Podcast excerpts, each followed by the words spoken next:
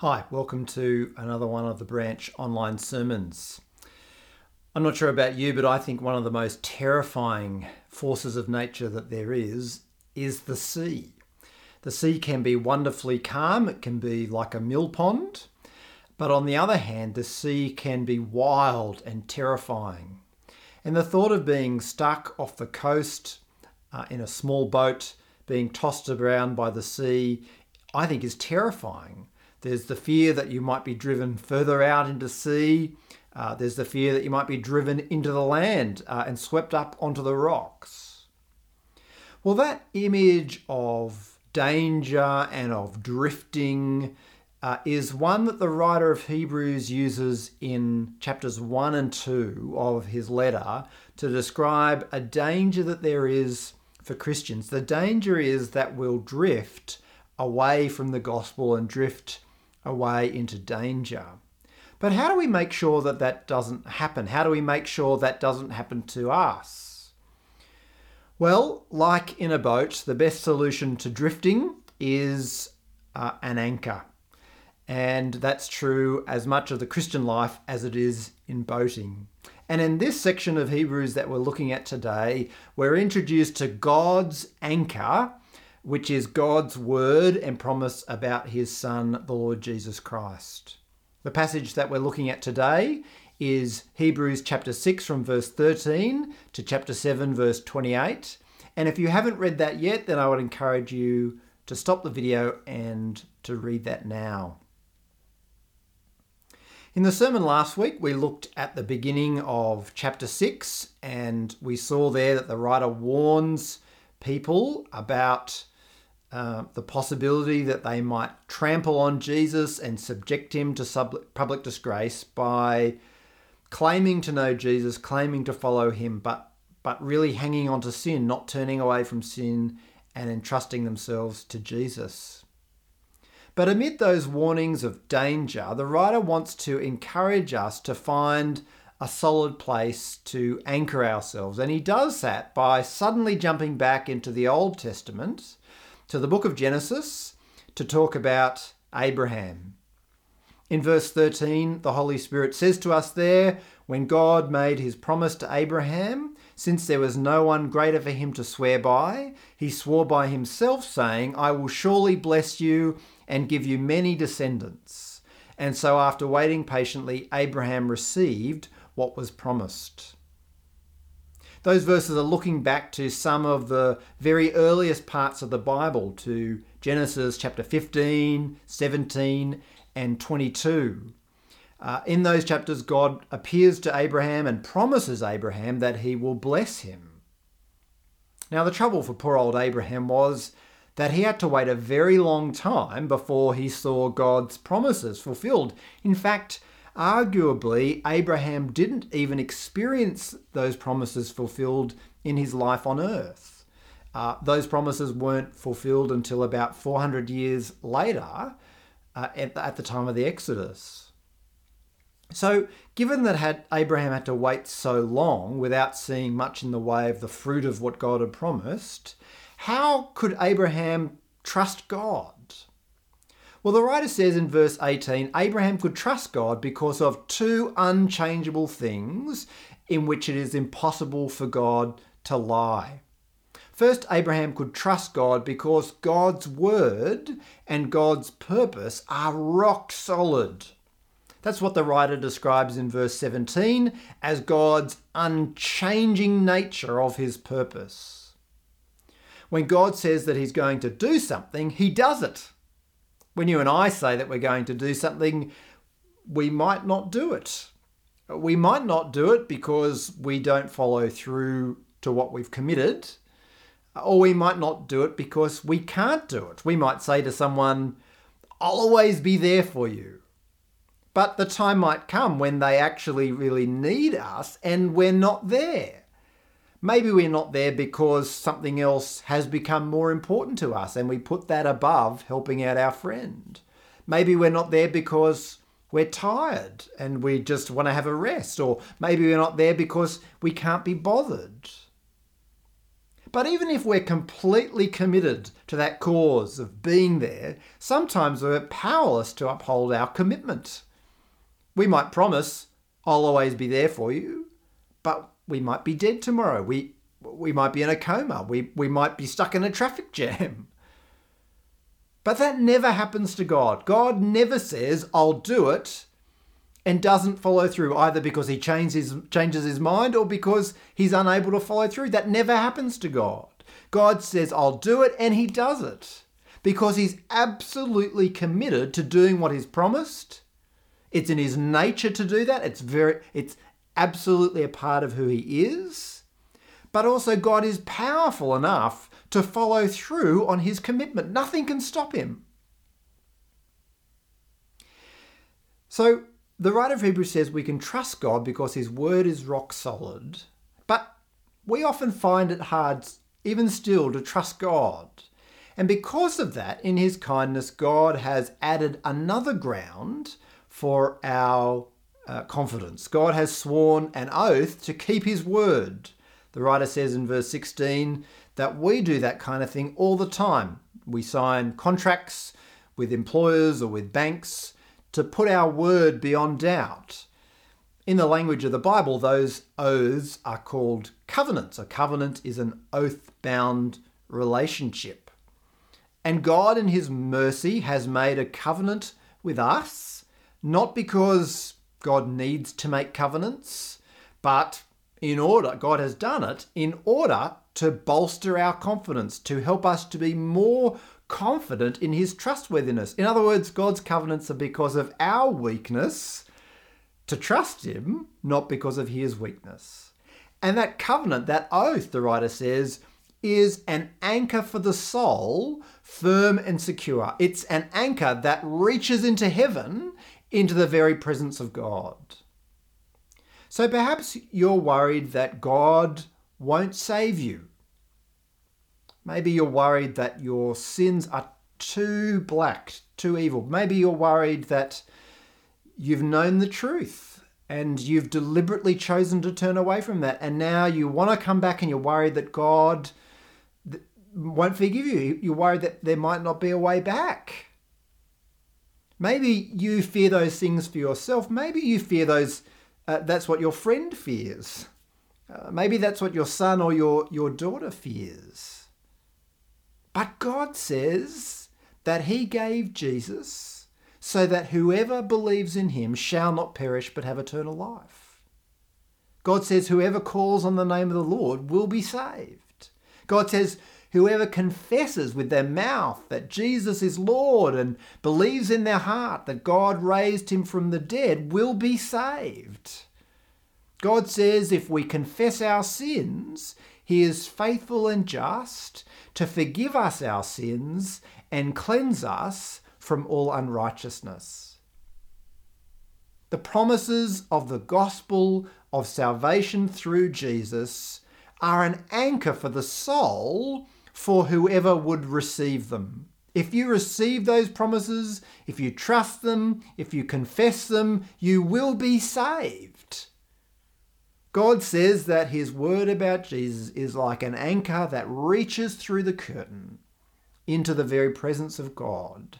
It is stuck fast in the presence of God, and if you have got that anchor tied around your waist, then nothing can drag you away from God.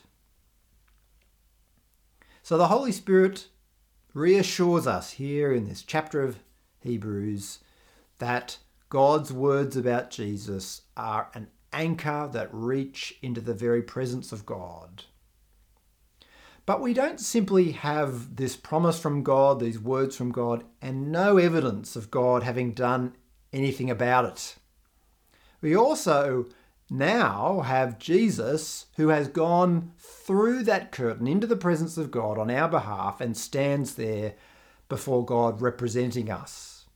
Beginning at verse 19, the writer says, We have this hope as an anchor for the soul, firm and secure. It enters into the sanctuary behind the curtain where our forerunner Jesus has entered on our behalf, has become a high priest forever in the order of Melchizedek. So, along with God's word and God's oath, we also have Jesus who represents us before the Father. What follows then in chapter 7, verses 1 to 10, is a justification of that idea. Before we look at the argument that the writer is making, though, it helps to know what the question is he's seeking to answer. The question that he's seeking to answer is how can Jesus be a priest if Jesus is not from the tribe of Aaron? Look at verse 13 of chapter 7. It says, He of whom these things are said, that is Jesus, belonged to a different tribe, and no one from that tribe has ever served at the altar. For it is clear that our Lord descended from Judah, and in regard to that tribe, Moses said nothing about priests. So Jesus is from the tribe of Judah, but people from that tribe couldn't serve as priests in the Old Testament. They had to be from the tribe of Aaron or from the tribe of Levi and descendants of Aaron.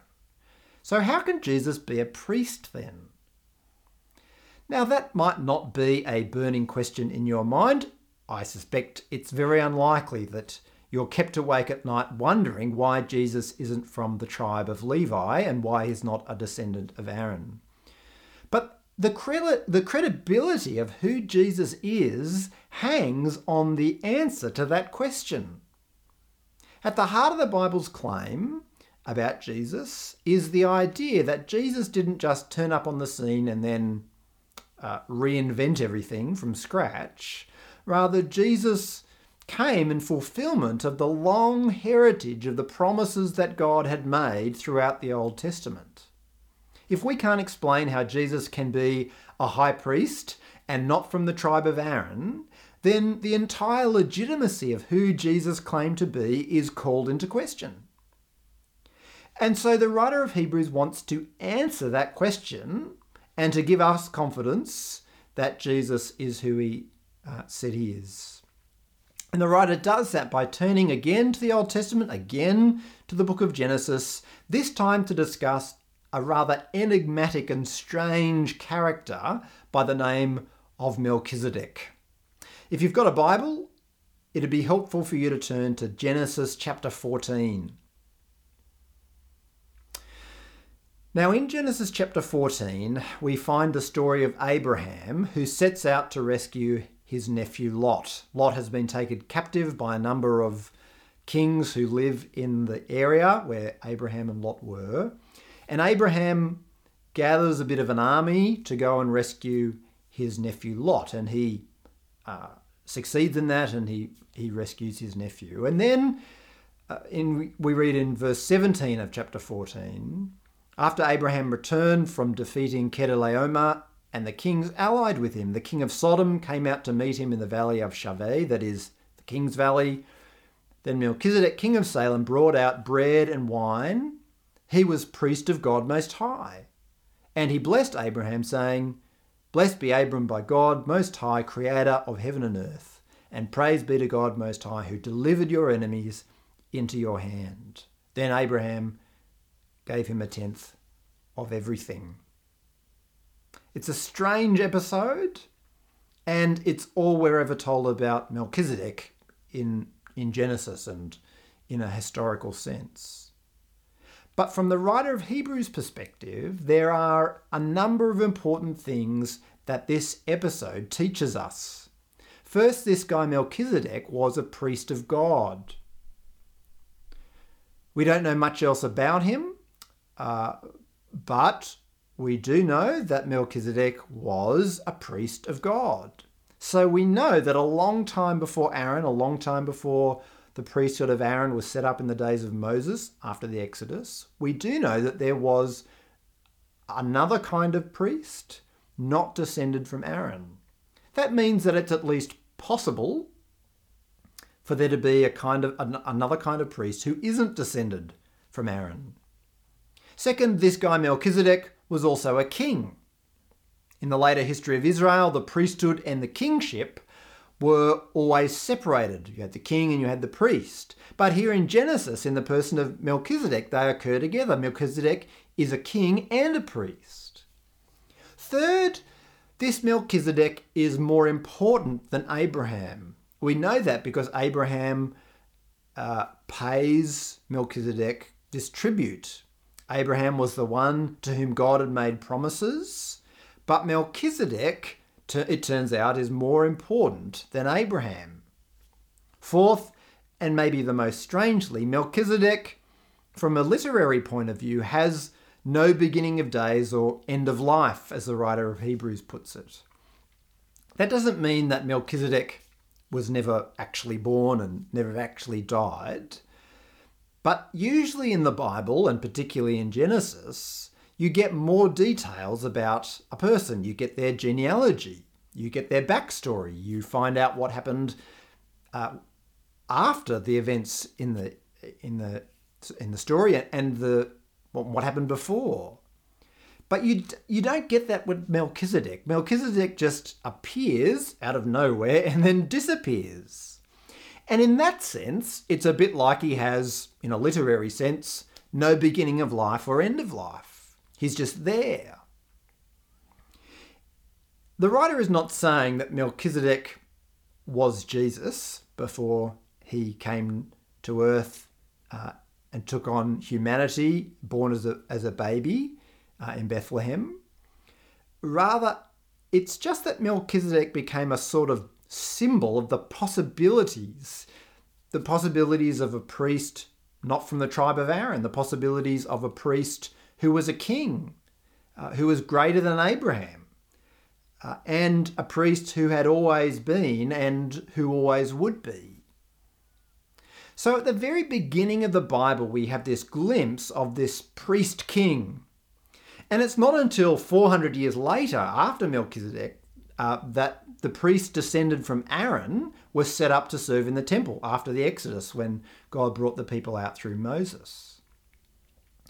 But sometime after that, not so long after the, the priests of Aaron had been set up, uh, not too long after that, at the beginning of the book of Samuel, there is a crisis in the priesthood. Uh, turn, if you, if you can, to 1 Samuel chapter 2. So, what's happening at, in 1 Samuel chapter 2 is that there is a high priest Eli, and his two sons are, are truly wicked men. They're utterly godless and they steal from the things that are intended for God. And so God comes to Eli and he says in verse 28 I chose your ancestor, that is Aaron. I chose your ancestor out of all the tribes of Israel to be my priest. Then in verse 30, I promised that members of your family would minister before me forever. But now the Lord declares, Far be it from me. Those who honour me I will honour, but those who despise me I will despise. The day will come when God will cut off the descendants of Aaron from being priests, and instead, he promises in verse 35, I will raise up for myself a faithful priest who will do according to what is in my heart and mind. I will firmly establish his house, and they will minister before my anointed one always.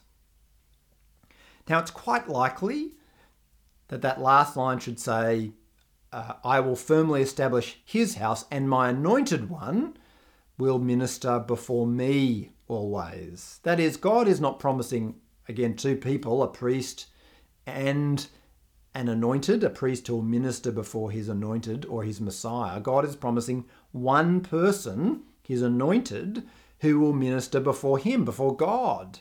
Aaron uh, had been appointed to minister before God, and now God is foreshadowing that this new priest, this new anointed, will be appointed to minister before God too. And what's interesting about the books of Samuel is that they begin with this fall of the priesthood, but the rest of the books of Samuel follow up with the rise of the house of David, with the rise of the kingship. God anoints David to be king and promises that God will raise up for David a house, that is, a family. In other words, the books of Samuel show that the promise of this new priest to replace the priest from the tribe of, of Levi and from Aaron, uh, that this new priest, this new family comes from the family of David, not from the family of Aaron. And yet, even in the days of David, the priesthood and the kingship are still not brought together. They're still separate. But then one day, David writes a psalm. No doubt he was reflecting on the scriptures, on Genesis 14 and God's words to Samuel and God's promises to himself. And David writes Psalm 110. Turn with me to uh, that psalm, to Psalm 110. It's a psalm that the writer of Hebrews quotes in the passage that we're looking at. David writes in Psalm 110 The Lord says to my Lord, Sit at my right hand until I make your enemies a footstool for your feet. David is thinking of one of his descendants who will sit on the throne.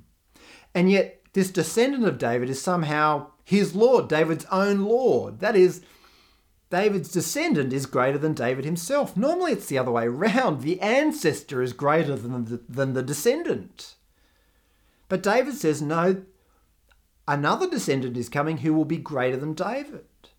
And David also says that, like Melchizedek, this king descended from David will be both priest and king. Verse 4 The Lord has sworn and will not change his mind you are a priest forever in the order of Melchizedek. Not only will this king be a priest, he'll be a priest forever. And the writer of Hebrews says all those promises have now come to fruition in Jesus. Jesus is the priest who doesn't minister in a little building or a little tent in the Middle East. Jesus is the priest who represents us before God in the heavenly places. He's a priest who can do that because he's like us, but he's also blameless and holy. Jesus is the descendant of David, a king who, like Melchizedek, is also a priest. Jesus is the one who finally brings those roles of king and priest together. Jesus is the one who is Abraham's descendant, but also greater than Abraham because he's God Most High, come into our world as a human being. Jesus is the one who is without beginning of days or end of life because he's eternal God. He was there at the beginning of the world and he'll be there forever. Jesus is the one who is therefore a priest forever. So, although you may not lie awake at night wondering why Jesus isn't from the tribe of Levi and a descendant of Aaron, it's so important to understand how the Old Testament pointed to Jesus and how Jesus fulfills it because it gives us confidence that Jesus is who he said he is. So the writer of Hebrews uh, here, the Holy Spirit, through the writer of Hebrews, reassures us that God's words about Jesus are an anchor that reach into the presence of God. He reassures us through the scriptures that Jesus is the one who has gone through the curtain before us and who has entered on our behalf. Finally, the Holy Spirit, through the writer of Hebrews, shows us why we needed a better priest than Aaron and why Jesus is that priest. Verse 11 here is key. It says, If perfection could have been attained through the Levitical priesthood, and indeed the law given to the people established that priesthood, why was there still need for another priest to come, one in the order of Melchizedek, not in the order of Aaron? The question is this why another priest? What was wrong with the priesthood of Aaron and his descendants? And the answer that the writer of Hebrews gives is that that priesthood could not bring perfect, perfection. Look at verse 18. The former regulation is set aside because it was weak and useless, for the law made nothing perfect. People kept bringing sacrifices, they kept washing themselves to make themselves ritually pure. But they were the same sinful people who kept rejecting God, kept destroying his world, kept hurting the people whom God had made. Not only that, the priests were flawed. Verse 23 tells us that they kept dying. So even if you had a semi decent priest, he wouldn't last forever. And not only that, the priests themselves had to offer sacrifices because they too were sinful, just like the people that they were representing. But Hebrews tells us that Jesus isn't like that. Jesus has a permanent priesthood. And unlike the priests before, unlike those sinful priests, verse 26, Jesus is holy, blameless, pure, set apart from sinners, and exalted above the highest heavens. Then verse 28 says, For the law appoints as high, high priests men in all their weakness, in all their sin. But the oath which came after the law appointed the Son, who has been made perfect forever. Here is one of the really big ideas in the book of Hebrews. The Old Testament priests weren't perfect. We aren't perfect. But Jesus is perfect and he can make others perfect too. In the first half of the book of Hebrews, again and again, we're told that Jesus was made perfect. In chapter 2, verse 10, we're told Jesus was made perfect through suffering. In chapter 5, verse 8 and 9, we're told that Jesus learned obedience from what he suffered, and once made perfect, he became the source of eternal salvation for all who obey him. We saw uh, in 728 just a moment ago that Jesus is the Son who has been made perfect forever. But then in the middle of Hebrews, we're told that the law made nothing perfect. We saw that in chapter 7, verse 19. But then in chapter 9, verse 9, it says, the law could not perfect the conscience of the worshipper. In chapter 10, verse 1, it says that because the law was only a shadow of the things to come, it could never by its sacrifices, make perfect those who draw near to worship. In the first half of Hebrews, Jesus is perfect. In the middle, the law can't make anything perfect. But then in the last chapters of Hebrews, God's people are the ones who are made perfect through Jesus. So in chapter 10, verse 14, it says that by a single sacrifice, he has perfected for all time those who are being sanctified. Or in chapter 11, verse 39 to 40, it says the Old Testament believers never received what was promised, so that only they, together with us, would be made perfect. And finally, in chapter 12, verse 22 and 23, it says that those who trust Jesus are among the spirits of the righteous made perfect. In other words, there's this progression. What the law couldn't do in making people perfect, Jesus has done first in himself and then shared it with those who trust in him. Jesus was made perfect, but not in the sense that he was sinful and had to become perfect. Rather, he was perfect in his divinity, and then in taking on humanity, he had to perfect humanity in his own person. He perfected humanity by taking on human flesh and then living his entire life in complete obedience to the Father, dying in our place, and then rising to eternal life. And what Jesus has perfected in himself, he now shares with those who trust in him. Through trust in Jesus, God declares us to be perfect.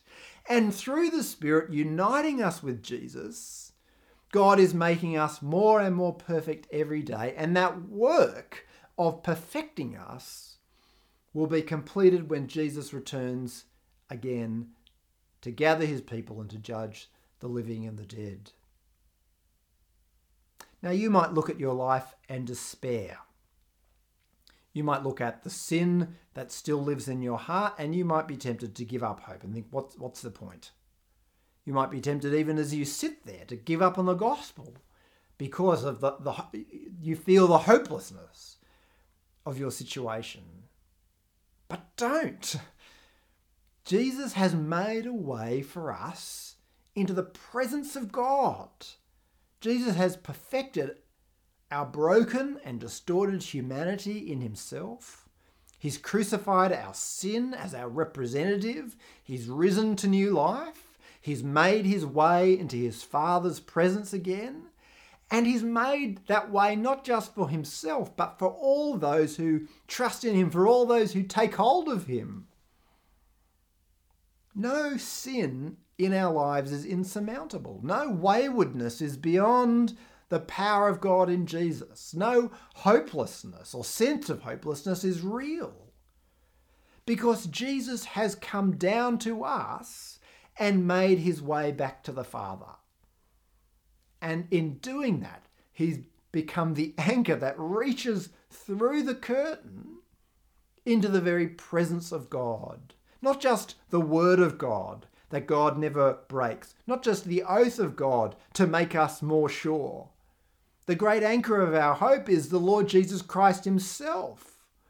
It's Jesus who has done what we could never do, who has taken on our humanity, who has perfected and who now stands before His Father and who shares all that with whoever entrusts themselves to Him. Let's pray.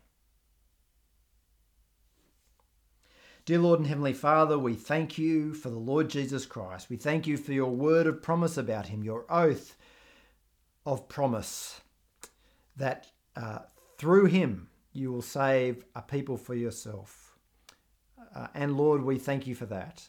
Lord, we thank you that that is an anchor for our soul uh, that reaches into your presence. Lord, you know that so often we're people who find it hard to trust. We find it hard to trust others but Lord, we even find it hard to trust you, to believe your word, uh, and to live on the basis of trusting your word. Lord, please forgive us for that, and please, by your Spirit, reassure us through these words of the truth of what you have promised in Jesus and what you have achieved in Jesus. Thank you that your word of promise, that is an anchor for our souls, is a word which has been fulfilled in the person and the work of Jesus Christ Himself. Thank you that Jesus has come down to us. He's taken on our humanity, He's crucified it. He's crucified our sins. He's put our sin to death, and He's been raised to new life so that whoever trusts in Him can share in that life, can share in His status of being perfect, holy, and blameless in your sight but Lord, also who can share in being changed into the likeness of the Lord Jesus Christ. Lord, we ask that as we take hold of the Lord Jesus, as we fix our gaze on him, that we will be transformed day by day by the power of your Spirit into his image, to be like him uh, and to be holy and blameless. Lord, we, we ask that none of us would doubt, that none of us would despair, that none of us, Lord, would give up hope on the gospel, that none of us would turn away from such great and precious promises. But, Lord, that we would keep holding on to the anchor that is the Lord Jesus Christ through faith in him, for we ask it in his name's sake. Amen.